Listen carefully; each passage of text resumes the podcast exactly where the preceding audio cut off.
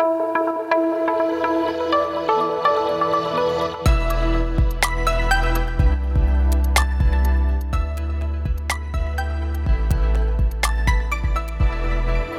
name is David Connett, and my guest today is Peter Mayhew, Director and Researcher at Lightwords Imaging. Good afternoon, Peter. Good afternoon, David. Looking forward to a few interesting topics to discuss today. What is on the agenda today? Got a few interesting topics to meander through and take a look at. Uh, we're going to have a discussion, first of all, about waste and pollution. We'll then go into some of the some restrictive practices uh, topics, and we'll also take a right turn into some market statistics, and then we've got a very interesting and finally conversation about the future of work. So lots of things to talk about today. Okay, right, Spain. Tell me about it. Well, this is the story um, about Spain and the manufacturers who are being now asked to cover the full cost of recycling. The Spanish government has um, approved uh, some new waste regulations that they see as reducing the volume of waste by around 15% by 2030. Obviously, part of their overall uh, sustainability and environmental agenda there. They're it's going to raise a lot of money as well for the Spanish economy, some 725 million euros, um, really based around the whole principle of the polluter pays. Interesting topic, this one, because it does impact on our industry quite a bit, I think.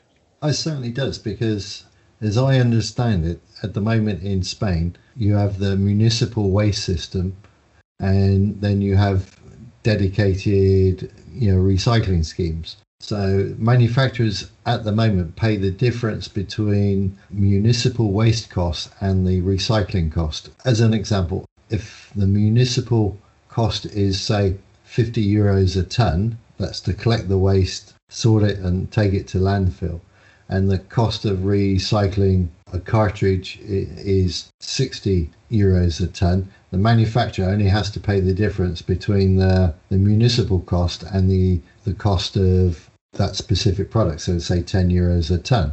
However, that means the burden on recycling falls on society as a large and not on the manufacturer. So that the plan is now that you put a ton of cartridges on the market, say the cost is you know 60 euros a ton, then you'll pay 60 euros for that ton, not 10 euros. Yeah, it's it's an interesting proposition, but let me, let me ask you a question, David. Do you think that a policy like this actually does reduce waste, or does it merely sort of defer that waste entering the waste stream, or maybe shift it to somewhere else in some way? Do you do you think it actually achieves the the goal that the Spanish government think it's going to achieve?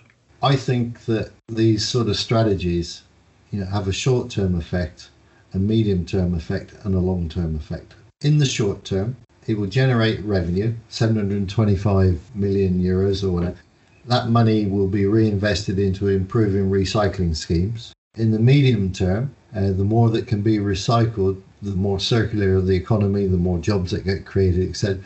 Medium to long term, I think manufacturers will look very closely at how they make a product, how they package a product, because the less they put on the market, the less money they're going to pay. I think it's it is a strategy for the next 10, 20, 25 years because you have to deal with what you have now. You have yeah. to, uh, through taxation, you then have to make uh, the manufacturer who's making the profit at the end of the day pay the true cost of the recycling. But ultimately, yeah, I, I agree with you there. You want less stuff put on the market, you know, and if you parallel that with you know improving the repair. How many TVs get recycled because they're broken and they can't be repaired? Mm. How many printers get thrown away because they can't be repaired? It is about a strategy, a long-term strategy about using less, reusing more, and paying the true cost of the recycle. At the end of the day, it will be the consumer that pays the true cost of the recycling. So if they buy that new TV, that new printer, built into that price will be the true cost of, you know, repair and, and recycling. And I guess my point here, David, is that I think the actual sort of volume of waste may not actually change. It sort of gets, you know, maybe it doesn't enter the waste stream quite so quickly because of reuse or because of repair and right to repair, etc. That may sort of defer or delay that waste coming into the waste stream there. And you're right, off the back of that, you know, there's additional revenue generated which helps to pay for those programs. So you're absolutely right. As a strategy over the longer term, it generates revenue, it shifts that waste around, it, it makes what's in the in the market work a bit harder, work a bit longer, which is all to the good. And you know, in that regard, you know, there's a lot of positive there. But I was also interested in um, a couple of other little things in here. First of all, I, I note with interest that ETIRA had a little bit of influence on uh, this change in the rules in the Spanish WEEE regulations, which I was quite interesting too. And hats off to them for that. But also, there's other little line here that I also picked up on that third countries, countries that are outside of the um, EU, you know, also have increased reporting um, requirements. You know, if they start to import their WEEE into into Spain, which I thought was another interesting thing. Being a Brit in the UK, uh, now classified as a third country, you know that you know that impacts on um, on the UK as well. Yeah, fundamentally, for years now, countries have exported their waste to other countries to have it processed and China shut their door, Indonesia, Malaysia, even last week Turkey uh, shut their door to dealing with other people's plastic waste. The reality is you've got to deal with the waste where it originates. So UK waste should be dealt with in the UK. German yep. waste should be dealt with in Germany. American waste should be dealt with in America. Yeah. And the consumer, the taxpayer, has to pay the full price of that. You can't stick it in a container and dump it in somebody else's river or backyard you're halfway around the world. Yeah. That's the thing, you see, once consumer starts to realize they pay for this, they will say, I don't need a new TV every two years. I've got a very good friend but he's got a TV so big you can't sit in front of it and relax and, and, watch a TV program. I think the only time it is really good is when you're sat in the garden and the football's on. you can watch the match on the TV. He's sat in the garden having a beer and a barbecue. But yeah, and this is the thing. Over the last 30, 40 years, we've become consumers and we're just generating so much waste. And that's the thing that has to change if we're really going to reduce global warming, if we're really going to create more value jobs uh, in in Europe, wherever, you can pay somebody to flip burgers, or you can pay somebody to to repair your printer, or you repair your computer or your TV or whatever. I just think we have to get back into that repair culture. And things like this tax in Spain, making people pay the full cost of recycling, is just one of the instruments that used to achieve that overall effect. Yeah, no, I agree. On the subject of waste, should we waste no more time and talk about, well, one of the creators of waste is the lack of repair in modern consumables there's a big subject as well. We got this report here from the United States Federal Trade Commission. Um, it's titled "Nixing the Fix," an FTC report on to Congress on repair restrictions. And this is a report that really looks to discuss the different ways that manufacturers of a wide range of product use essentially restrictive practices, you know, after the product is sold to make it harder for consumers to repair products that maybe become faulty meaning that you know that product comes out of use sooner than what it may do. And they, they cite some of the tactics that are, that are used by manufacturers, such as product design that complicates or prevents repair, the you know the non-availability of parts and uh, repair information, designs that make uh, repairs less safe or almost impossible to, to carry out. And there's a list of about nine or ten of these things that um, that manufacturers do. I guess for our audience here, there, maybe this will not be too much of a surprise to hear this, but it was interesting to see this in a report from a, quite a respected organisation here in the United States. And I think adding that their, their postscript to their report was that despite their claims to the to the contrary, manufacturers repair restrictions are just simply not justified in many, many instances. And I think that was really quite a damning you know, indictment on manufacturers. And it also goes to underline your point there about how fundamentally manufacturers' business models really have to change in order to embrace the speed at which we've got to make these changes. I mean, 2030 for some of these goals is really not long. Nine years, that's not a great deal of time. Also, had a couple of product life cycles. Peter, too many manufacturers make spares unavailable. So you're forced into buying a new product. And even now, and if you're looking like now here in Europe with the voluntary agreement, you know, the OEMs are saying that yes, they're going to make spare parts more widely available, going to put manuals available. But guess what? That will only apply to printers that cost more than 350 euros, which means the average printer in an office or in a home environment won't be covered by that. And, and that, that's just crazy. Everything should be repairable, you know. And again, they're trying to limit it to professional repairers. So, what is a professional repairer? I'm an engineer by profession does that mean I'll be able to buy the spare parts, or do I need to be an accredited repairer, or what? And I, I still think that OEMs are fighting a rearguard action to try and slow down and frustrate the green agenda, growth of, of reuse, and they need to wake up and smell the coffee. But maybe because most of them are public companies, so they answer to the shareholders, it has to be legislation, a bit like a wet fish, hits them around the face and says you have to do this because that's the only way they can say to the shareholders, you know, we're mandated by law to do this. They're not going to uh, do it voluntarily and, and change their business model. It is a challenge. I guess you know I, I do have some uh, some empathy and some you know if that's the right word to use here. You know with with manufacturers to mm-hmm. change that business model. If you're a, a large enterprise employing thousands, maybe tens of thousands of people around the world, and you're it's, it's built on a on a premise of make and um, make profit. You know, return that profit back to shareholders, back into the pension schemes of your employees.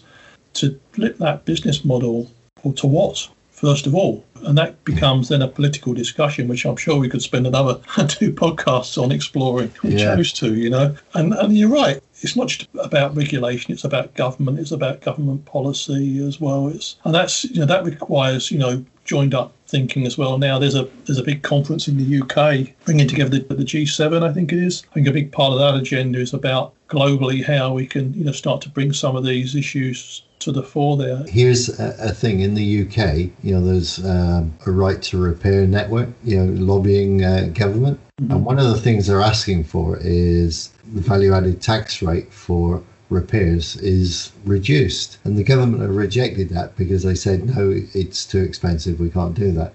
Yet, if you own a super yacht and you get it repaired in the UK, there's no VAT. I'm just thinking, hang on a minute, if I own a super yacht, I can afford the VAT. I just think somewhere in all that is wrong. What's next, Peter?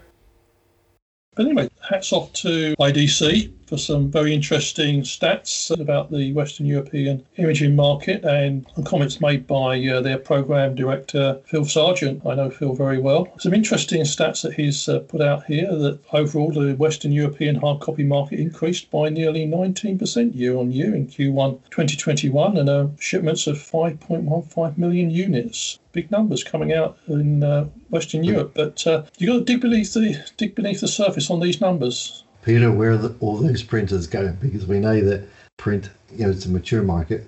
Digitalization, etc., means that less printing is happening. We know that up to 40% of A3 devices are not being used at the moment. I can only assume hybrid working changes that are coming through that you know devices are being ordered to facilitate people working from home or to replace some of the technology in the offices and the older stuff has been pulled out. But is it a long yeah, sustainable growth or is it a response to backlogs from last year combined with you know, the growth in hybrid working? Well, you're, you're, you're right there. And it's, it is interesting to dig beneath the surface a little bit. Phil Sargent, you know, references quite rightly here from IDC and says, you know, that um, inkjet shipments increased by some, you know, nearly 30%, you know, with consumer business business devices increasing by double digits, whereas laser shipments were, were down by 2.1% for the quarter. Color shipments declined while monochromes were slightly up. But you, again, you know, that's on the overall picture there. So inkjet going up, and that does, you know, does nod towards the, into the, the home sort of home, user, home office, yeah. you know, learn from home market. Yeah. Things for sure. Nobody's going to buy an A3 and take it home and have it in their living room. I think there's also some interesting uh, points made in here about um, the different countries as well. Um, you know, and how they're performing in Western Europe. Germany saw, you know, some increases, you know, but at a slower rate than other countries. France recorded strong growth for unit shipments. You know, inkjets increased, laser shipments were flat in France. But even the A3 uh, colour laser MFPs recovered to show some growth in France as well, which is interesting. And that was a similar story um, in uh, in Italy you know, indicating that you know the office markets in, in Italy are somewhat on the road to recovery. But slightly different picture in uh, Spain and the, the UK. In the UK specifically, um, IDC highlight that you know the higher value A3 MFP shipments declined by more than a third uh, year on year, quarter on quarter there. So um, a big dip there, and uh, I think Spain also on the uh, A3 uh, copier market also saw some contraction as well. So there's also some evidence there that we're you know we got different paces of recovery, and I think to to another degree, you know, of, of the way changes in the way people are working and, and printing. It, it segues quite nicely into this other report from Context, who have a um, slightly new way of looking at the market, and they're counting uh, have a methodology that counts average numbers of, of, pages. They call it the ANP. That's calculated from ink tank, ink tank yield weighted by units sold is part of their methodology apparently which is also quite interesting because they saw over 1 billion pages printed by ink tank devices in uh, in Q1 which is a which is a huge huge number and uh, a growing number too. So again, it's this nod to inkjet in the in the home office and Soho environment. I think it is. It's easier. It's less messy in the home environment. If you've ever seen a, a toner cartridge uh, drop on a carpet, it's it's not pretty by any means. And because the toner dust is so fine, it's really hard to hoover up because uh, the dust goes straight through the motor um, so yeah, it, it's a challenge. So uh, yeah, that's an interesting one. That has been my experience. yeah.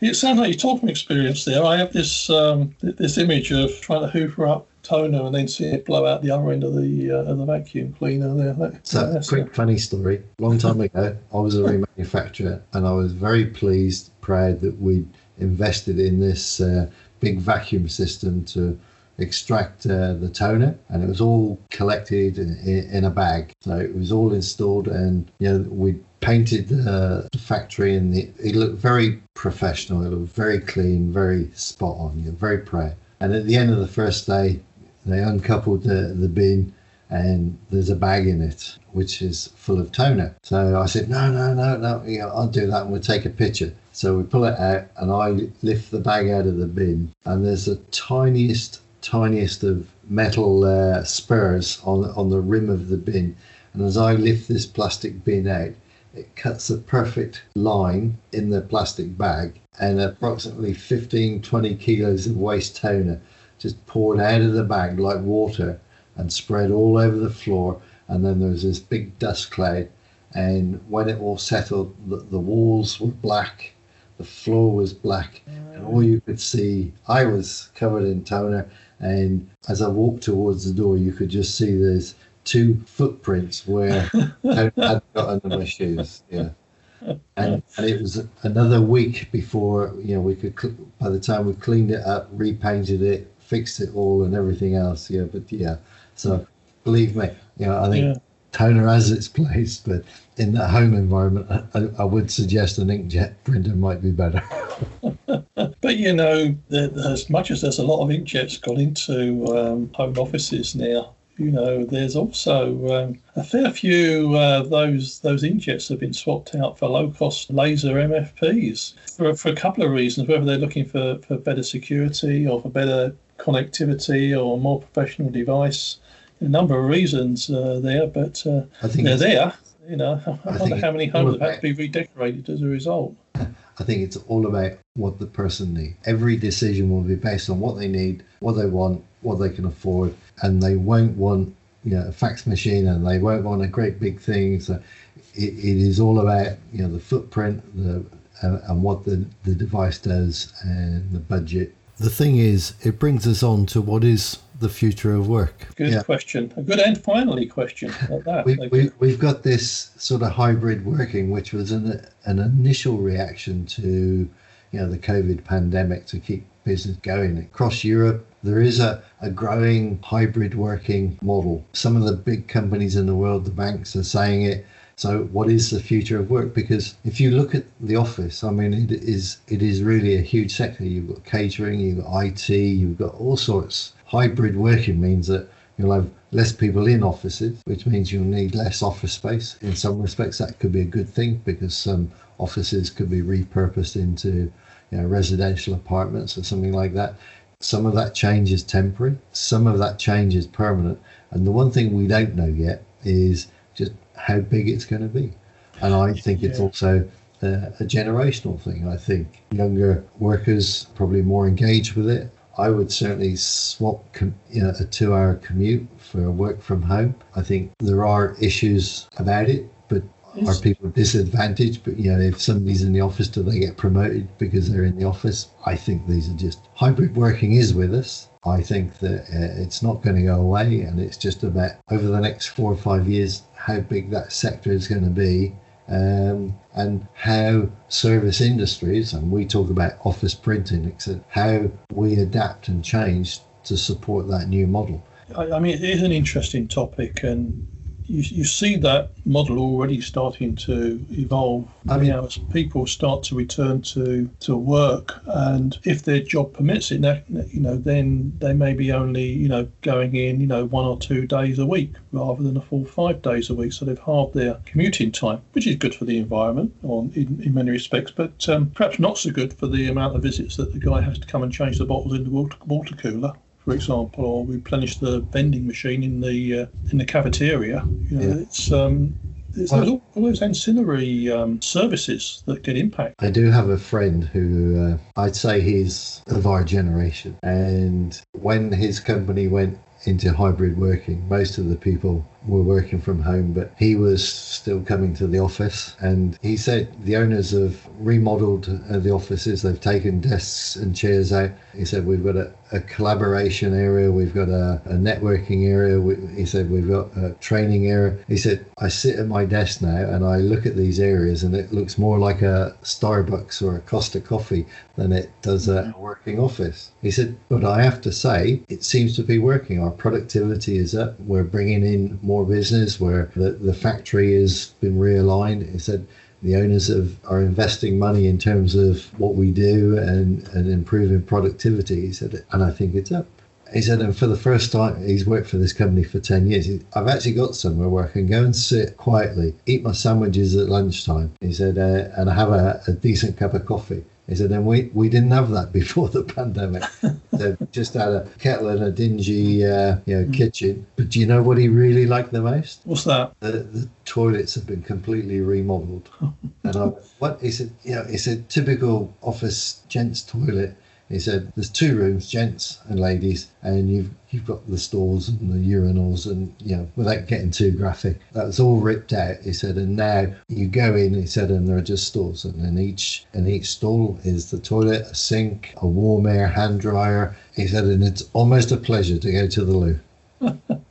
Well, that's a that's that's a that's a positive. That's an upside, I suppose. on the one hand, yeah. yeah so, there's a whole line of conversation we could go down there about it's changing. Yeah, there's a whole that's a whole other conversation there about uh, about gender neutrality in the uh, in the workplace yeah. as well. Yeah, I guess conversely on this future work, if you spend I don't know one, two, three days of your working week or 50% of your working month traveling into the office, then that means the other 50% you're working at home. But that throws up its own set of complications and issues about beyond the sort of practicalities that we probably all overcome now if you work from home for part of your time, you know, where you where you converted a back bedroom or you've got a base in a in another room somewhere where you've got your laptop set up and you do do the work that you've got to do. But it's that switching off thing, isn't it? You know, making sure that you that you genuinely can, you know, can switch off from from work and the demands of work and and somewhat regulate the blend between you know work life and, and home life. And that's a that's a healthy thing to um, to keep a watch on. It's very easy these days to have your email right there on your phone and um, you know even have multiple mailboxes on your on your mobile phone there and you just see one generic notification that comes up and says oh you've got seven emails in your inbox there and you click on that app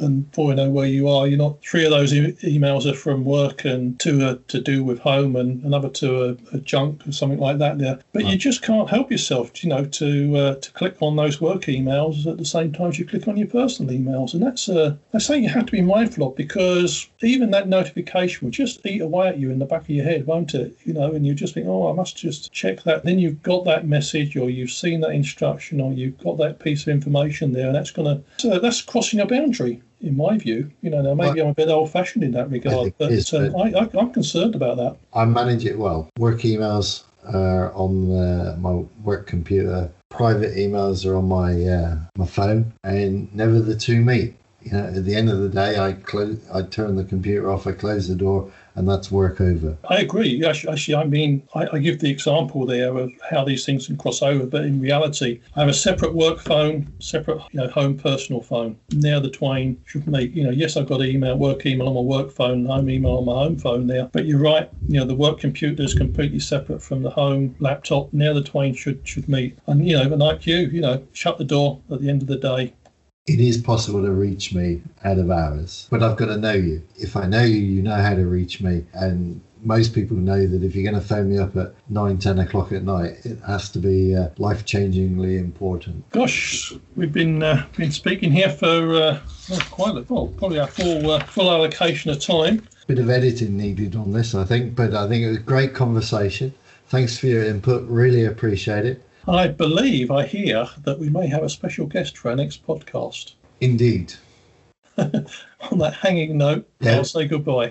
We we we have a tentative guest who's just rearranging his uh, diary to uh, to be able to join us. So all being well, yes, we'll have a a a third guest in our next podcast. So that'll be good. Excellent. Okay, Peter. Thanks very much, and Thank you, David.